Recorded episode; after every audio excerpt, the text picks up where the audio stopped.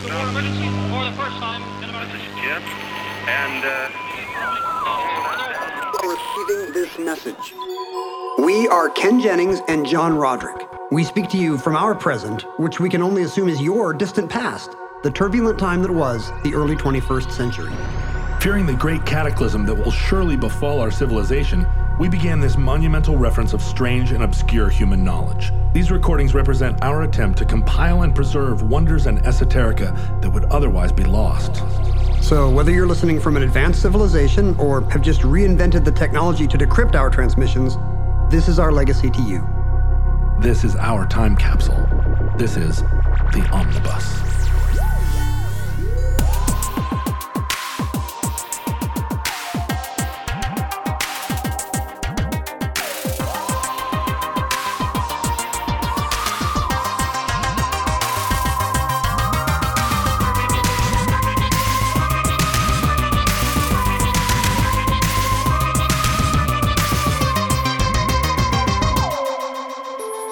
You have accessed entry 1031.MT2411, certificate number 38899, Rasputin.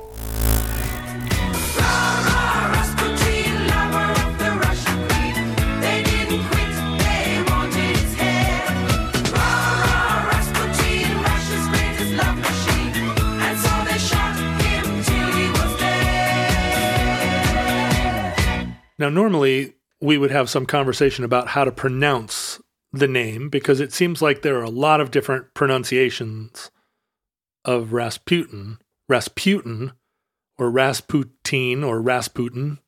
How would you say it? You said it, Rasputin. I always grew up saying Rasputin. I just noticed it has Putin at the end. Yeah. Like, as in Vladimir. Yeah. Is that I would never have thought of that as a common Russian stem or syllable.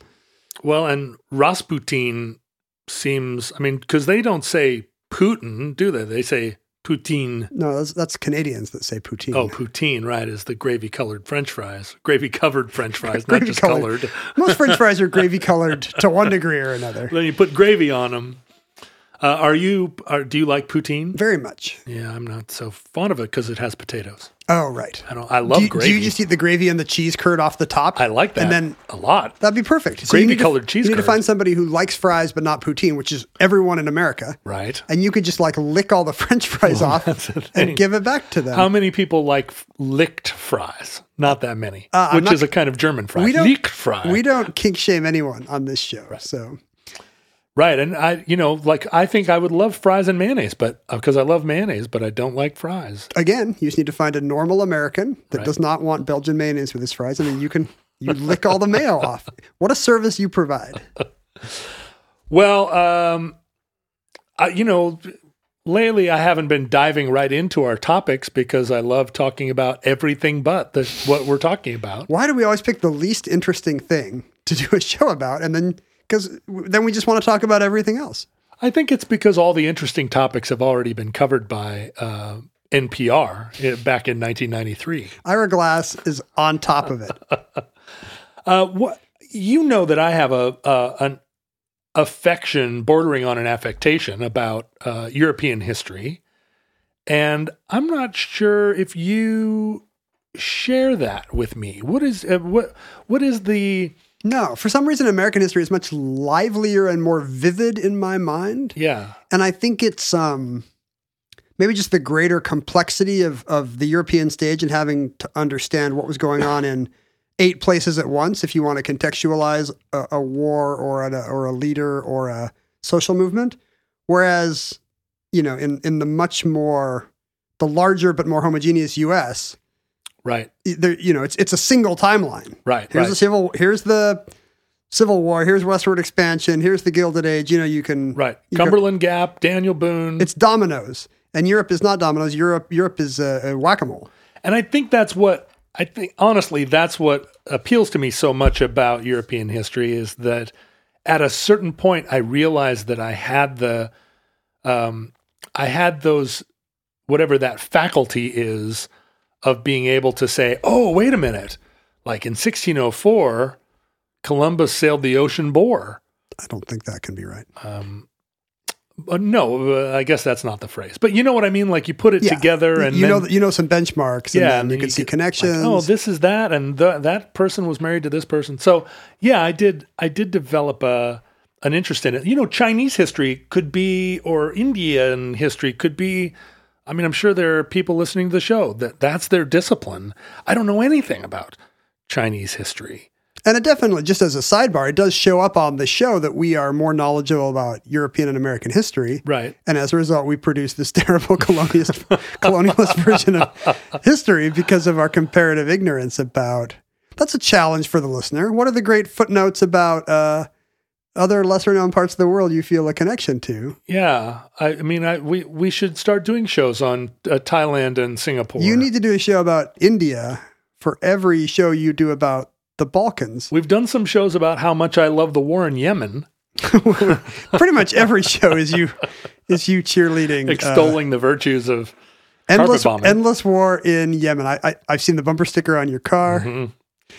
But the one European country that I can't, that I don't have as full of a grasp of is Russia. You know, I mean, as much as you can know about Russia, but it was closed off, I think, for a long time, and they also chose to go behind not just a curtain. Right. What's the hardest kind of curtain you can imagine? Velvet? No, curtain of shame.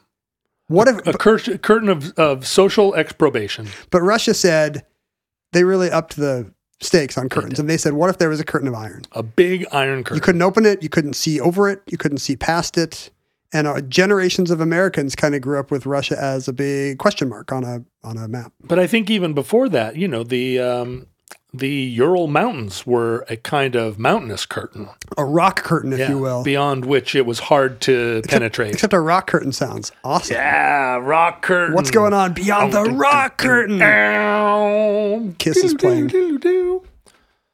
But, you know, the sort of Russian feudalism was a kind of feudalism that persisted and was a harsher toque, I think, than the feudalisms that we know better. That's because they're a hardier, colder, more vodka-powered people. Yeah, or maybe that's a result of it. I don't know. It's gnarly, but also it took a long time, including even now, to really explore and populate Siberia. Like, I'm sure futurelings are listening to this show from the megapolises of Siberia. Of Omsk and Vladivostok. That's right. These cities of 20 million people like Tyumen. They're all underground, probably.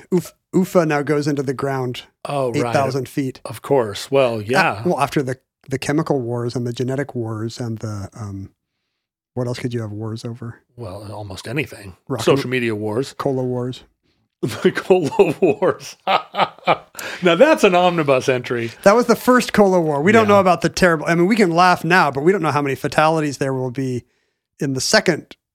You know, kind of like how the second Iraq War was not as good as the first one. Well, the thing is, history will look back and realize it was all one continuous war. Yeah, Michael Jackson's hair going on fire for Pepsi, that was like Fort Sumter. That was just the beginning. And then it was a century of decline. I think if you were going to build a city underground, building it in an area of like hundreds of thousands of miles of swampy muskeg, that's not where you're going to put your underground city. It's not where you're going to put your above-ground city. You don't want anything to do with it. You got to build it before the permafrost melts. Well, yeah, but building it is going to melt the permafrost. That's the paradox of Siberian cities. Not if you do good eco practice. What's interesting about Siberia to me is that you think of it as being, you know, the north up in the sort of Norwegian, Alaska latitudes, but really Siberia extends down far to the south. I discovered that this morning. What? This is Baader-Meinhof for me. I was thinking, hey, maybe you could do a show about that white Russian guy named Kolchak, who became the dictator of the Russian state during World War I, you know, when the West refused to recognize the Bolsheviks. Right. So the West was pretending Russia was this government in exile in Siberia. And he spent most of the year as a dictator running this made-up Russian state with its own money and coat of arms and everything out of Omsk, Siberia. And I was like, ooh, where's Omsk? Up by the Arctic Circle? No. Omsk is to the north of us, but it's roughly the same latitude as Manchester, England. Right, which we don't think of as an icy waste. We don't think of it as an icy waste. We think of it as a place of amazing rave music. Well, some of us maybe. That's not you? No, I think of it as as home to Joy Division. Yeah, I was going to say. I was about to say Ian Curtis's grave, and I didn't even have to.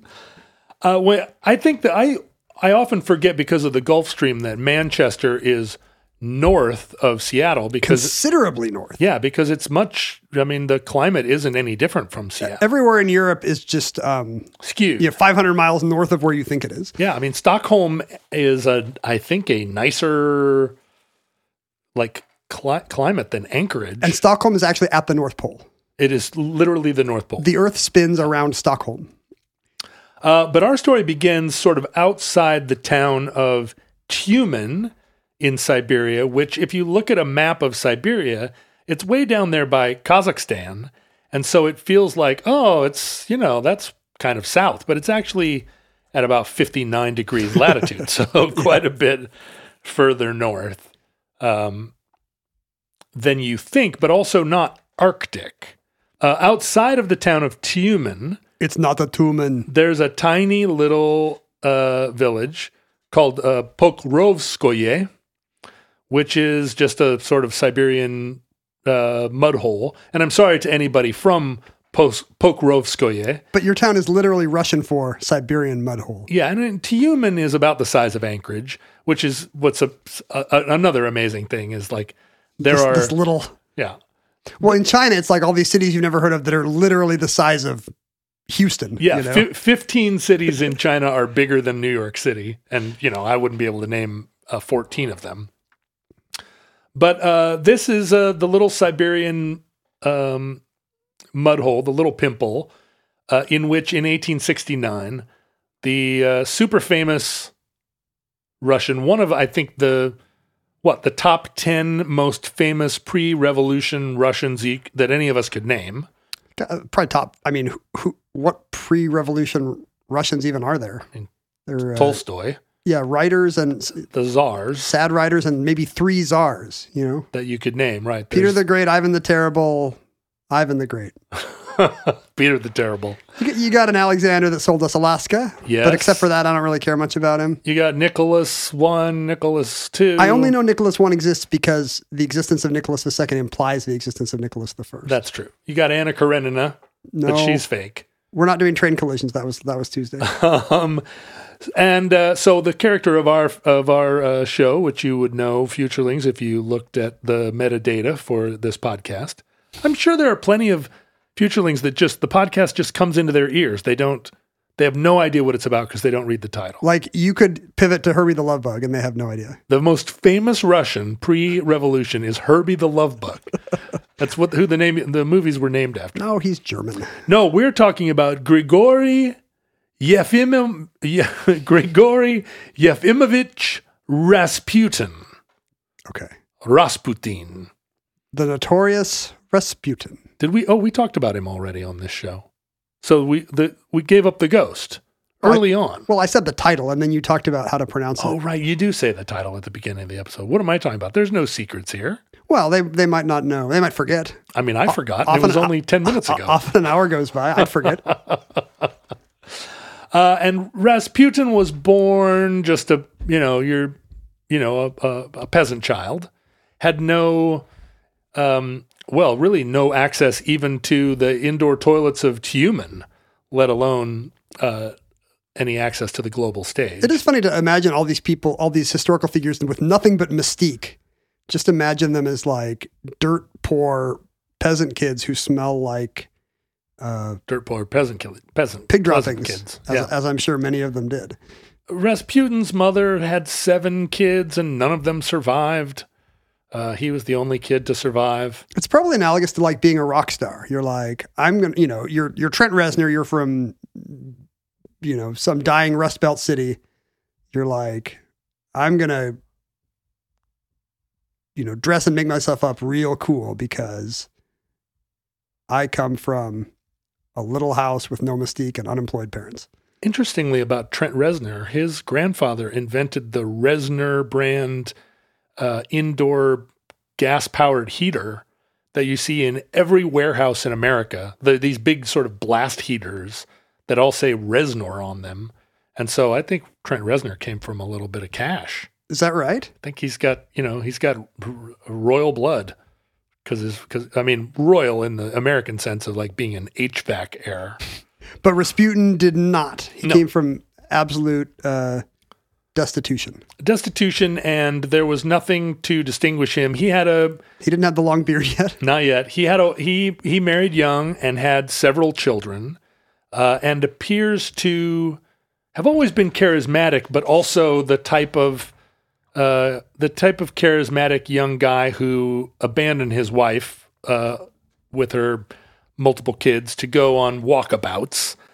He was a wanderer, and at a pretty darn young age, in his, I guess, not a young age considering what the lifespan of people in the 1880s would have been. Yeah. But at the age of 28, in one of his wanderings to avoid being home helping to feed his kids, he had a mystical experience and became he had a conversion experience in the Russian Orthodox Church and became a kind of, it gave his wanderings a little bit of shape and form, and he became a mystic, kind of monk-like person, although within the Orthodox Church, he was not recognized as any kind of... He has no ecclesiastical authority. None whatsoever. But that's not unusual for mystics. That's right. There are usually outsiders. It's what distinguishes a mystic. You've read... If you had a day job, if you were busy... Right. Trying to put a new spire on the basilica. Right. You don't have time to have mystical journeys through the afterlife. Sure. Just giving communion takes up all that time. You probably got pastoral stuff.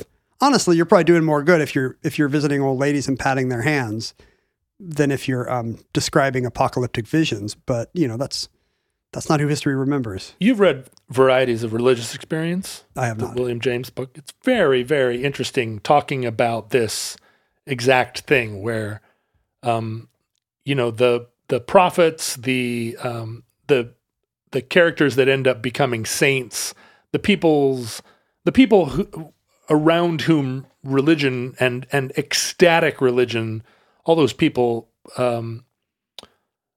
around whom religion turns are in their time heretical and reviled and excommunicated and burned at the stake. It's almost by definition the people that have what later on is characterized as that they see the true light are never in their time seen. I mean, with the exception of Mother Teresa, the sort of selfless saints. Most of the ones that are like, God is talking to me, get defenestrated. Let's be honest. People in every field like to say that, though, right? Like, of course they're coming after me. Of course, we never had the chart-topping record, right? Cold fusion is rejected. That's what happens to the real innovators and artists. Yeah, it's the Copernicus problem, right? But you think Rasputin's a sincere mystic? He's had actual. What, soul-changing kinds of experiences? What's interesting about Rasputin is so much of what we know about him is, and this I think is also true, the history is written by the victors, and Rasputin, the story is so written by the Bolsheviks after the fact. I mean, there's a lot of, he's a very popular character, certainly a well-known character in his time, and there was a lot of bad publicity around him because he was so influential in his time. But a lot of that was then exaggerated by the Bolsheviks because Rasputin, as we'll see in a minute, was a character that helped delegitimize the Romanovs. Well, that's what I'm wondering. Would they then embrace him? Hey, thank you for helping us make the Tsar look bad. Well, no, I think... I mean, isn't there some degree in which he could be a Soviet hero? He makes the Tsar look bad, but he also, you know... He's complicit. And he's also Orthodox, which is not, you know, what the Bolsheviks were into. But he... interestingly about Rasputin, he did not make a bunch of charlatan claims in the sense that he wasn't someone who... sat and spoke in tongues or waved his hands around and did he even have, he wasn't even trying to inculcate a school of followers, really, right? Well, he was accused at the time of being a member of a sect, a sect that split from the Orthodox Church called the Keelists, and they were an ecstatic group that they were... They were the type, like so many sects, that was fascinated by sex, or did not, you know, or rather they were maybe smeared by their enemies as being, you know, carnal. And what's confusing is that at the time, you know, within Siberian culture, like, you know, there was a lot of co-bathing, you know, just as a matter of, I mean, once you heat up the water, like everybody in type of thing.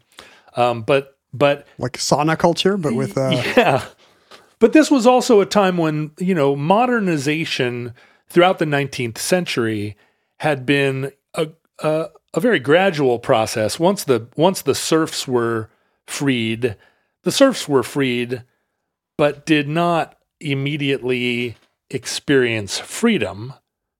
I mean, we think about the end of the Civil War and the slaves were emancipated in the United States in 1865. The serfs in Russia were only emancipated in 1861. And this is decades after the dissolution of the peasantry as a sort of legal definition. Right, feudalism is gone. Feudalism is gone throughout the rest of Europe. But really, 1861 is the emancipation of the serfs, but that emancipation was largely... their problems are not over, right? No, and also it's not the end of serfdom. It's kind of like we saw in Reconstruction America. It was like, okay, you're free, now back to work. There wasn't, you know, there wasn't like all of a sudden a complete emancipation. Well, it's just like, you know, breaking up the British Empire didn't end colonialism either. Right. The same forces existed, but with different definitions. Except, you know, with the kind of added the added element in Russia of there still being all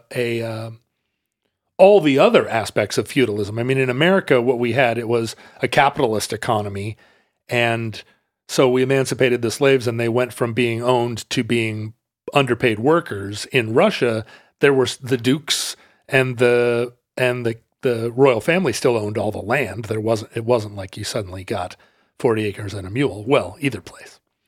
But so what was happening in Russia was there was an urban fascination with the rural, you know, the colorful kind of rural culture. It was a fascination of it that you saw in other cultures, like the pre-revolutionary France, where the royals started building little, you know, like follies on their land. Like, oh, look at the quaint, to have the bucolic pastoral life, right? And in Russia, there was clearly, I mean, the culture of St. Petersburg was very oriented to Europe.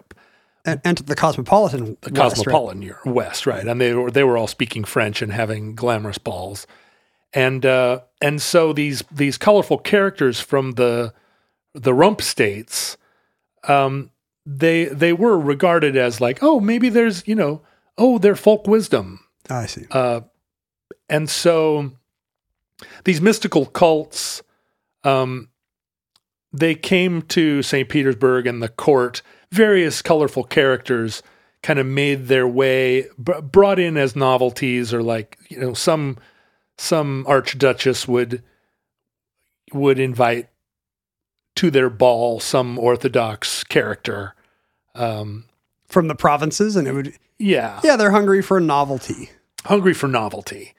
And I think Rasputin, as he went through his wanderings, he was just your classic charismatic, where he would stand and give a talk, and he was tall and wild-eyed, and people just gravitated to him. He could kind of gather a crowd, and again, didn't make any, sort of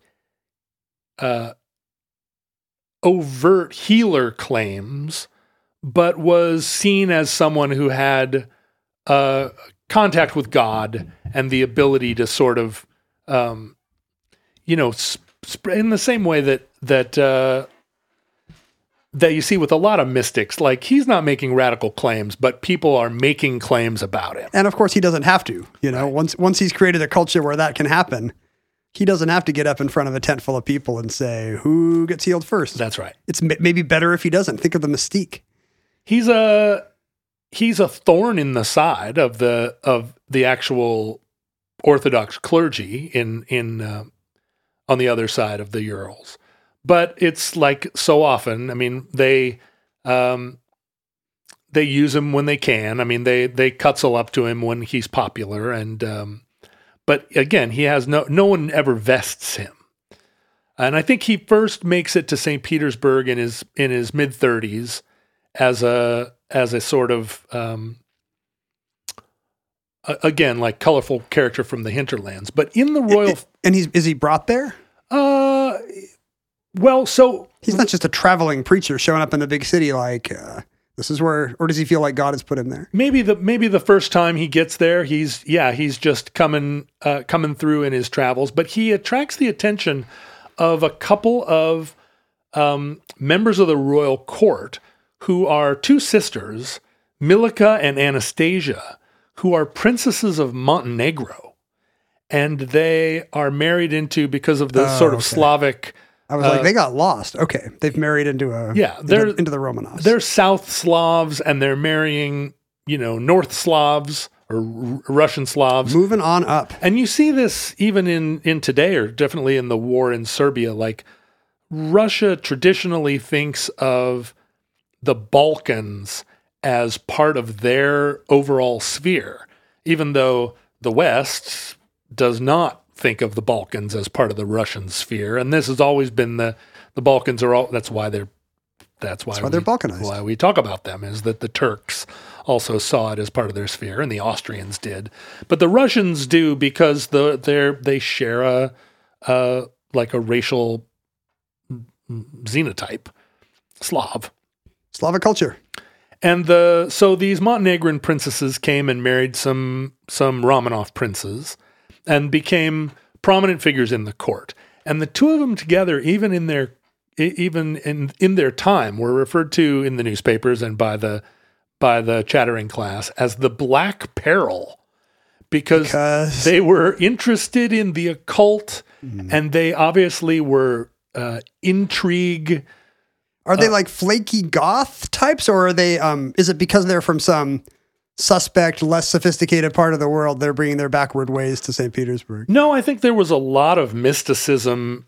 It was that they brought mysticism into the inner circles of the court. Mm-hmm. So I don't think that they were thought of as backward at all. They're full of intrigue, and they were causing they're soap opera characters, causing disruption, and they have this access because they're married to prominent princes. This same narrative happens today when people outsiders marry into royal families. It happened with Diana, and it happened with Fergie, and it happened with Meghan Markle, and like the popular consciousness loves to seize on this idea that maybe our leaders are kind of hidebound and out of touch, but what's really scary is when you get some young, often female energy, and they're shaking things up. Right, and that absolutely happened here, and part of it was that the actual royal family, even even by the standards of their time, were extremely isolated and lived in a world where there was very little reality kind of made it into the inner universe. Mm-hmm. So women like these two sisters, they were able to bring news from outside, and the fact that they also were living in a world of total disconnect. Just like Diana and Meghan Markle. You guys are doing stupid things. Do you know what young people actually do? Yeah. Right. They go to Manchester and listen to Joy Division. Well, as you know, Ken, I've been struggling with a feeling that I'm losing my hair. You're texting me about your hair a lot more than you used to. Yeah, I used to text you 0 times about my hair. That was nice. Now I'm like, what is this? Is this a sign of something? You know, it's it just feels less full and poofy than it once did. That is just the ravages of time. Ugh. It's going to happen to almost every guy at some point. I want to live forever, Ken, and I want to keep the hairline that I had when I was 22. You can do that. Oh, live forever? Yes. Wow, fantastic. You can live forever through your work. I love Keeps even more. And you can keep your hairline through Keeps. The best time to prevent hair loss now is when you still got some to keep up there. Yep, that's me. But it's kind of tricky. Sometimes you have to go to a doctor's office if you want a prescription. That does feel tricky. What if you didn't have to do that? Doctors are always tricking me. What if you could just visit a doctor online and then the medication would just show up in your mailbox?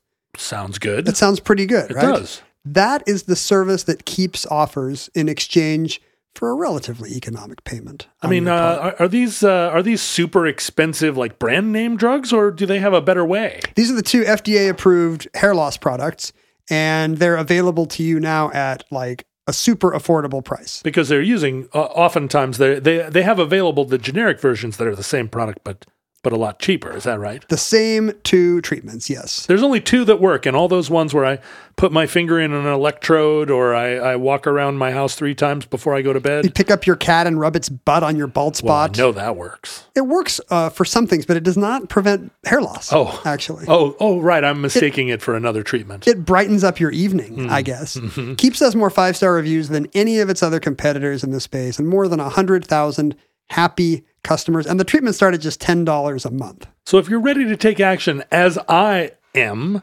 and prevent hair loss as I truly now feel like I am, go to Keeps, KEEPS.com/omnibus to receive your first month of treatment for free. That's KEEPS.com/omnibus. You'll get your first month free. KEEPS.com/omnibus. The wife of the Tsar, Alexandra Fedorovna, she was, sort of dramatic and easily influenced princess, and she had these sort of characters around her, including her best friend Anna Virabora, who was one of her ladies in waiting and kind of like a lower status royal, but who jumped the queue and became the princess's confidant, because again she also was interested in kind of, I mean, not necessarily occult practices, but this was the exciting stuff that was happening outside the court. You know, imagine how boring it would be to just sit and dance the minuet over and over, especially in the late 1800s. Why are you still dancing the minuet? But rather than get involved in like the literary culture of Moscow, you know, social work. Yeah, they are they're playing with Ouija boards. So Rasputin gets, you know, it becomes a figure of fascination for the kind of court stringers. But there's a vulnerability that Alexandra has, which is that her only son, Alexei, who is the heir apparent. I mean, she has older daughters, but He is the boy, and so he is the future czar, and he suffers from type B hemophilia, and he suffers from a bad case of hemophilia. His blood doesn't clot. Even the smallest bump or injury could be a serious life-threatening. That's right. He suffers from internal bleeding. Almost anything can kind of bruise him and cause him to be, as you say, like it could be a fatal injury. And this is not uncommon in royal houses. Well, this is all descended from Queen Victoria. Yeah, and this kind of hemophilia is passed via the X chromosome. So the mother gives it to her son, and it manifests in the boys, but is carried through the female line. And so, yeah, hemophilia is called, the disease of the royals because all of Queen Victoria's progeny, as we know, like it appears and reappears. That's why I decided to get it. Is that right? Yeah, I love the royal family. I'll just buy all kinds of commemorative plates and mugs and stuff. And I thought, you know what? Why don't I have hemophilia? The one thing that's missing here. It's a terrible condition, and in particular, with the severity that our young Prince Alexei had, and his mother was, absolutely distraught because by all accounts, he was a beautiful little boy. He was a very sort of loving and interesting little child, and so everyone loved him, and he was constantly on the verge of death. And so he's always. He's a Tiny Tim type. We know this guy from literature. Everyone loves the adorable waif who's learned these spiritual truths by the specter of death in his life at a young age. That's right, and. Right at this point, Rasputin is sort of becoming a known quantity and already kind of reviled by people that should know as somebody that is a member of this cult. He's described as a rapist and as someone who's corrupting the young and sexing people within the church. He's an outsider, but he has influence. So whether these things are true or not, people have something to gain by spreading rumors about him. Right. But he's known as someone who has the gift of healing. And right about this time, the early 20th century, Alexei is... the royal family is trying to guard him against injury. They have a little... guard, like two members of the Navy that follow him everywhere and try and keep him from falling down. Putting little pillows on the corners of desks and things. Exactly. He's a little boy. You can't keep him safe. In 1907, he fell just playing in a park and injured himself where he was hemorrhaging inside. His leg was swelling. He was like deeply sick. And it was suggested that they call Rasputin. And Rasputin came and kind of basically just kind of shooed everyone away from the boy, and miraculously, and by all accounts miraculously, the boy was immediately the next day sitting up in bed, happy. His fever went down. He regains his health, and at this point, Rasputin becomes like the favorite. Did Rasputin do anything, or is this the coincidence that? So right about this time, aspirin becomes widely available. Bayer. That's so funny. Bayer and. Kind of in 1880 or 1899, Bayer sort of branded this drug as aspirin and started selling it around the world. So aspirin was, as you can imagine, a miracle drug in this era, the first kind of analgesic that actually so simply by just ingesting a pill could relieve pain.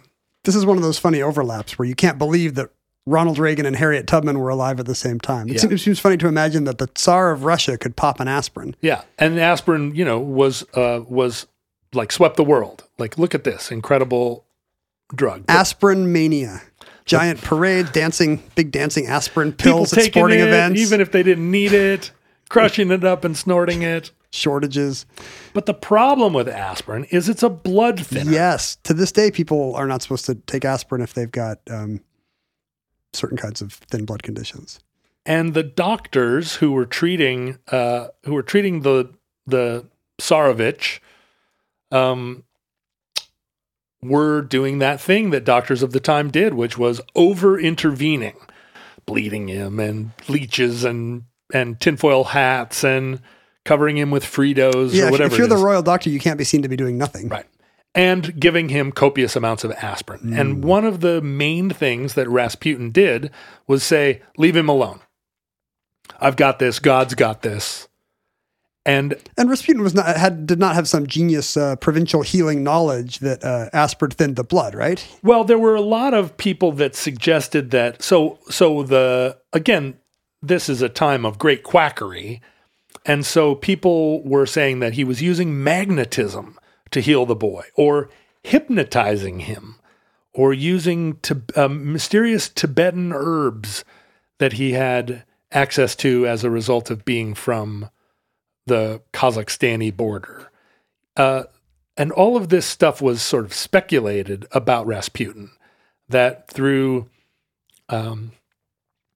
connecting the magnetic field of the earth to the boy's blood vessels, you know, who knows? It was all gossip. But this is the kind of mumbo jumbo that even if he didn't say outright, he would love to have people saying about him. But there are several instances, at least with Alexei, that where the doctors of the time and all of the, you know, it's not like this was happening in secret. This boy was the most celebrated child in Russia and was known to be sickly, and people watching him very carefully and could not account for his recovery.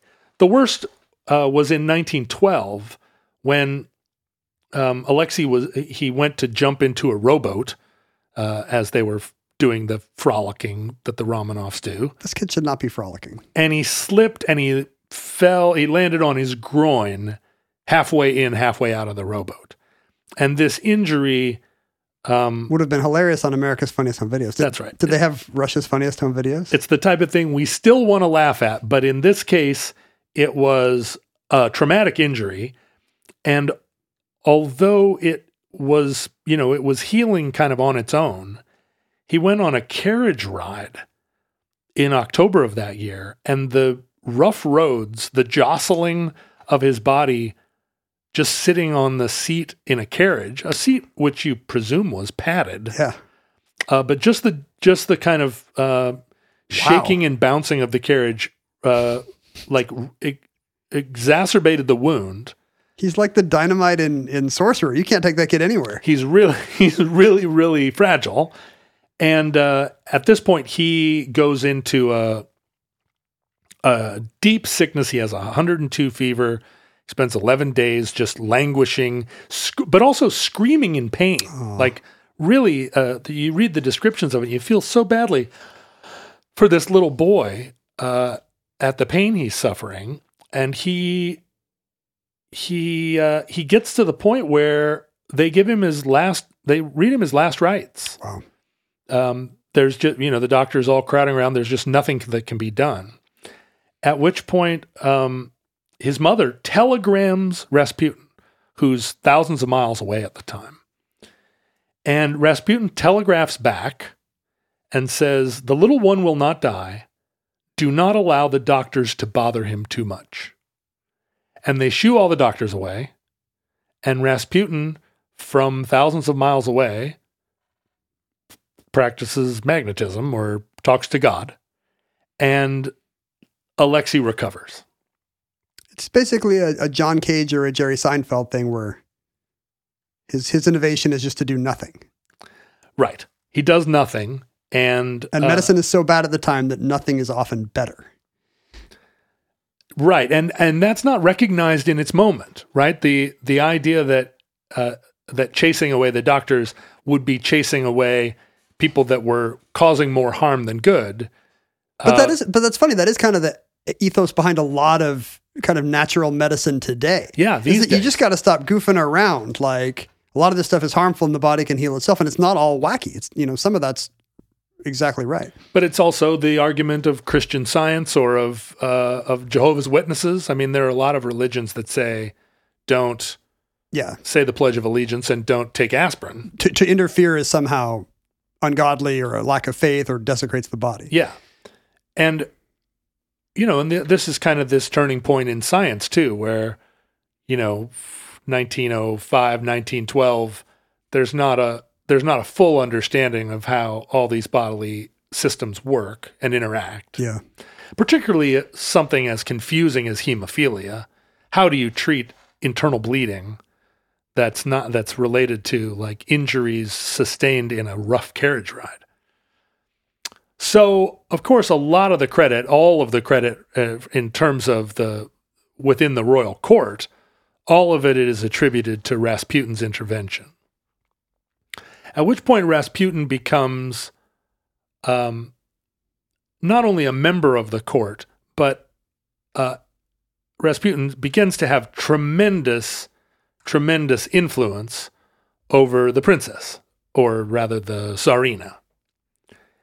And very shortly after this, the World War I begins. And the Tsar is consumed with waging the war. And this is at a time when the Tsar was a military leader and saw himself as a military leader. And throughout the early days of the war, the Tsar is absolutely taken away from the business of running Russia and the, you know, matters of the court, and is thinking only about the war. And eventually, of course, the Tsar asserts himself as the military leader of the Russian army and absents himself entirely from political matters, and, you know, rides off on his horse to guide the conduct of Russia in the war.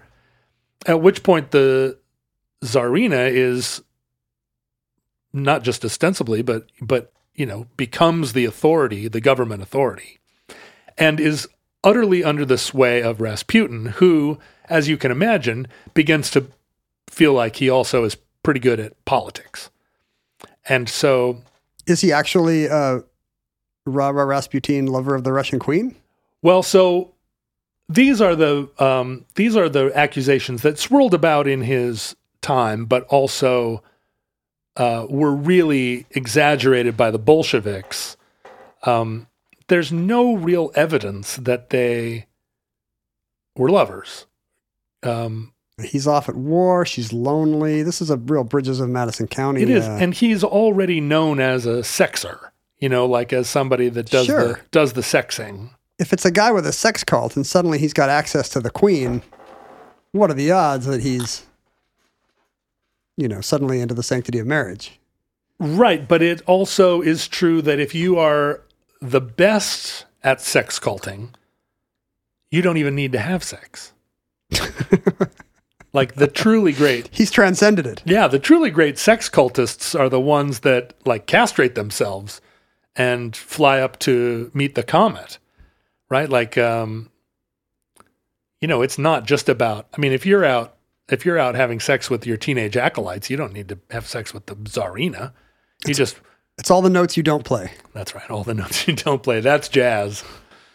But as the war wends on, the Tsar is doing a very, very bad job of commanding the army. It's the Hitler problem. As you would imagine. Yeah.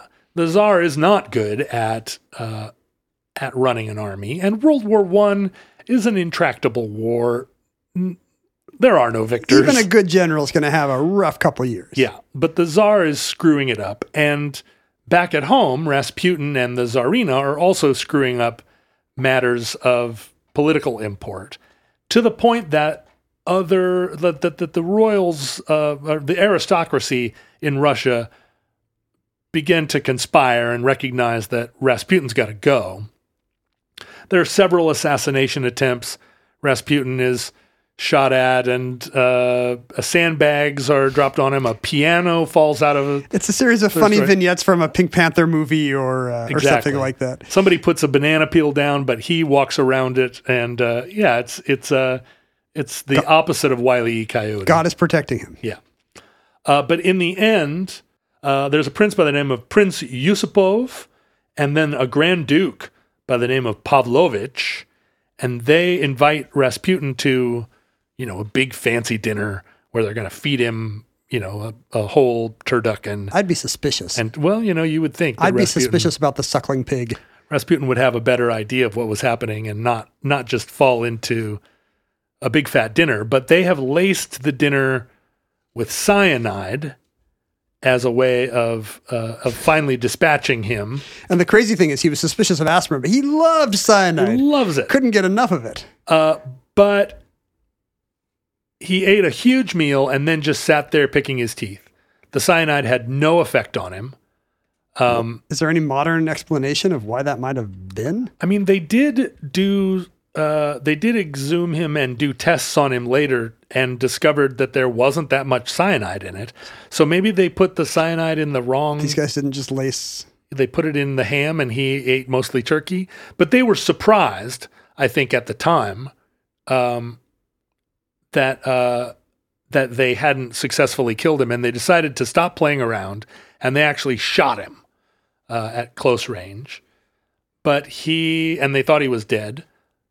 But he wasn't dead, so he stood up and tried to leave, ran for his escape.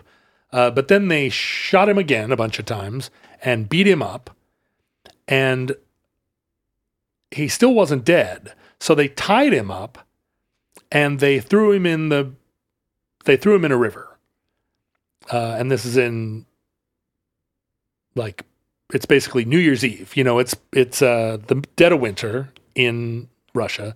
They throw him in the frozen river, and, of course, at this point he drowns, although his legend suggested that he floated downriver and some peasants pulled him out and he continued to live until a piano fell on him. This is very important to late 20th century popular culture, because you want Rasputin to be the bad guy in the Hellboy, maybe one of the Hellboy movies, and that Don Bluth Anastasia movie. Right. You don't want him to. You don't want him to die right then. You want him to continue his villainy in various sequels. Yeah, that's true. I mean, you would prefer that Rasputin be a ghostly, because he always seemed he's otherworldly, mystical, and magical, and scary. So if anybody can get out of a series of attacks like a cartoon character would, it would be a mystical, magical guy. And if you look at him, at photographs of him, he looks very scary. He's very Manson-like. And he continues to wear these clothes that would have been considered very, very outdated, right? A very long beard, long stringy hair, a tunic. And this is at a time when the rest of the royal court is in peak Victorian culture. He's stolen Alan Moore's look, and he's doing it for the same reason that Alan Moore does it, which is to kind of seem like a wise character from another time who's not at home in our depraved age. Right. And I don't think, what you don't see in the photographs of him is how his, just like Manson, you can't imagine why anybody would fall into the sway of this person who is clearly a maniac. But maybe see, right now in stills he never blinks, and that makes him look creepier. Yes. Maybe he just blinked a normal amount, and people were like, "This dude looks crazy, but he is blinking a normal amount." He's probably got a cool voice. Maybe he's got a good vibe. He might have. It might be pheromonal. He might just be exuding, under all that greasy hair, some very a really chill aroma. Yeah, just an aroma that makes you go. That dude smells like sandalwood. He must be a good egg. What in fact happened was his body froze into the river, which froze, and it took them several days to find him, his now completely frozen corpse.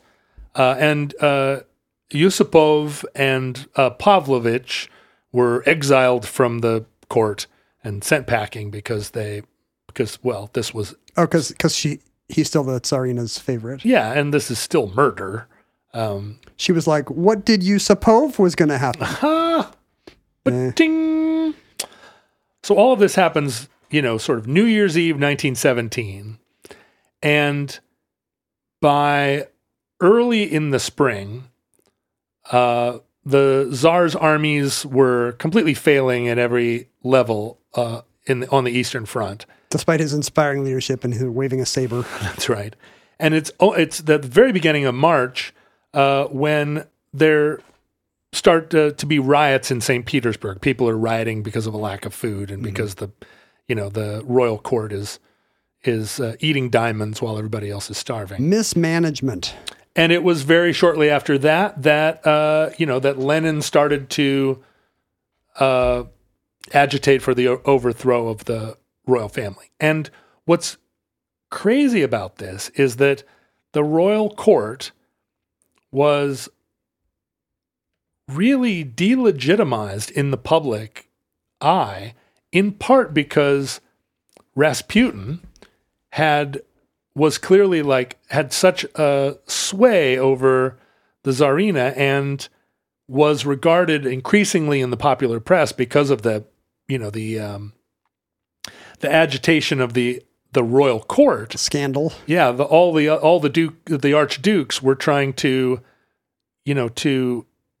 cast Rasputin as an unreliable. They're trying to make the current government look bad so they can get rid of Rasputin. Right, but in the end, it gives you the October Revolution. Yeah, exactly. That a major motivating force of the Bolshevik revolution was the sense that the government was being ruled by a Tsarina that was under the sway of the Black Peril and their love of this flaky weirdo, flaky monk. So maybe if either Rasputin had not happened or this anti-Rasputin campaign had not happened, maybe the Bolshevik Revolution is not successful. Yeah, it's such a perfect storm because the Tsar almost certainly would have still gone and lost the war, although maybe he took. Maybe he went to command his military leadership just to get away from his wife and her Rasputin friend. But almost certainly, the Russians still would have lost World War I. Yeah, couldn't he have just gone to a bar or got a stamp collection? Right. Just buy a hot rod car and tinker on it. But the Bolshevik Revolution, there's nothing about it that was inevitable. It was a combination of factors, and to think that Rasputin and ultimately maybe aspirin was the inflection point. Well, it's hard not to think about, our day where we've become increasingly aware lately of how a seemingly stable society is actually just kind of pivoting on a few accidents of what happens when. Right. And maybe it's all an illusion. You want to think that things that look solid are solid. Except our Rasputin sold pillows on podcasts. So that's, we're living in a dissolute and depraved age. I wouldn't mind throwing my pillow guy into a frozen river. And that concludes Rasputin. Entry 1031.MT2411, certificate number 38899 in the omnibus. Futurelings. There are lots of things you could do to support the show if any of these methods still exist in your era. You could communicate with us by following @ The Omnibus Project, various social media platforms, looking up @ Ken Jennings on your platform of choice, looking for John Roderick on Patreon. You could send us communication. You could let us know what you think. Sound off in the comments. By writing us @ theomnibusproject@gmail.com or by sending us physical correspondence to P.O. Box 55744, Shoreline, Washington, 98155. You could support the show by recommending it to a friend or, of your species or another. You could... recommend our show to a friend of a different species and report back to us how it goes. Count your number of tentacles, either add or subtract 2, and recommend the show to someone of that ilk. Who knows? We want to diversify. You could say something nice about the show on by leaving a review on your podcast platform of choice, but let's be honest, probably Apple. You could support the show financially. The show is self-sustaining because every month a large group of people say, oh, I'd like to contribute a small amount to keep Omnibus going this month. And so far that's happened every single month. And as a result, they get a cool bonus episode and other fun perks. This very show was suggested by a listener named Michael, who suggested a few ideas. And you really liked one of them, but thought it was too World War II-y, too on the nose for you. I might do the World War II one next time, just because, you know, I don't want to be known as the guy that only does World War II shows, because the futurelings, I mean, that's how the internet works, right? Futurelings will start to say, oh, every show's about World War II. It's like 1 in 100. I took one for the team, and I did a train show last week instead of you. Thank you. I appreciate it. Then they had another idea that you thought was maybe not World War II-y enough, and then, in the manner of Goldilocks, he said, what about Rasputin? And that was just about right. Rah, Rasputin. It had some World War I, but not enough. Very little World War II. And so thank you, Michael, for supporting the show on Patreon. We hope you enjoyed the topic of your choice. Again, patreon.com/Omnibus Project is where you can go if you have been enjoying Omnibus and have always thought, hey, maybe I could do a little more to support the show. Futurelings, from our vantage point in your distant past, we have no idea how long this civilization survived or what Rasputin will end up being its downfall. I mean, right now, there could be some Rasputin-like figure in the royal court of Joe Biden. Whispering things to Joe Biden. Who do you think that would be? Giving too much aspirin. Is it? Is Abby Hoffman still alive? No. It's got to be Eugene Levy. No, he's also dead. He's also not American. Right. Well, Rasputin was from Siberia. And Canada kind of is our... I mean, Alaska's our Siberia. Yeah. Canada's our... Canada. America's Siberia. Who would it be that's whispering in Joe Biden's ear? Who played at the inauguration? The Eagles. Garth Brooks.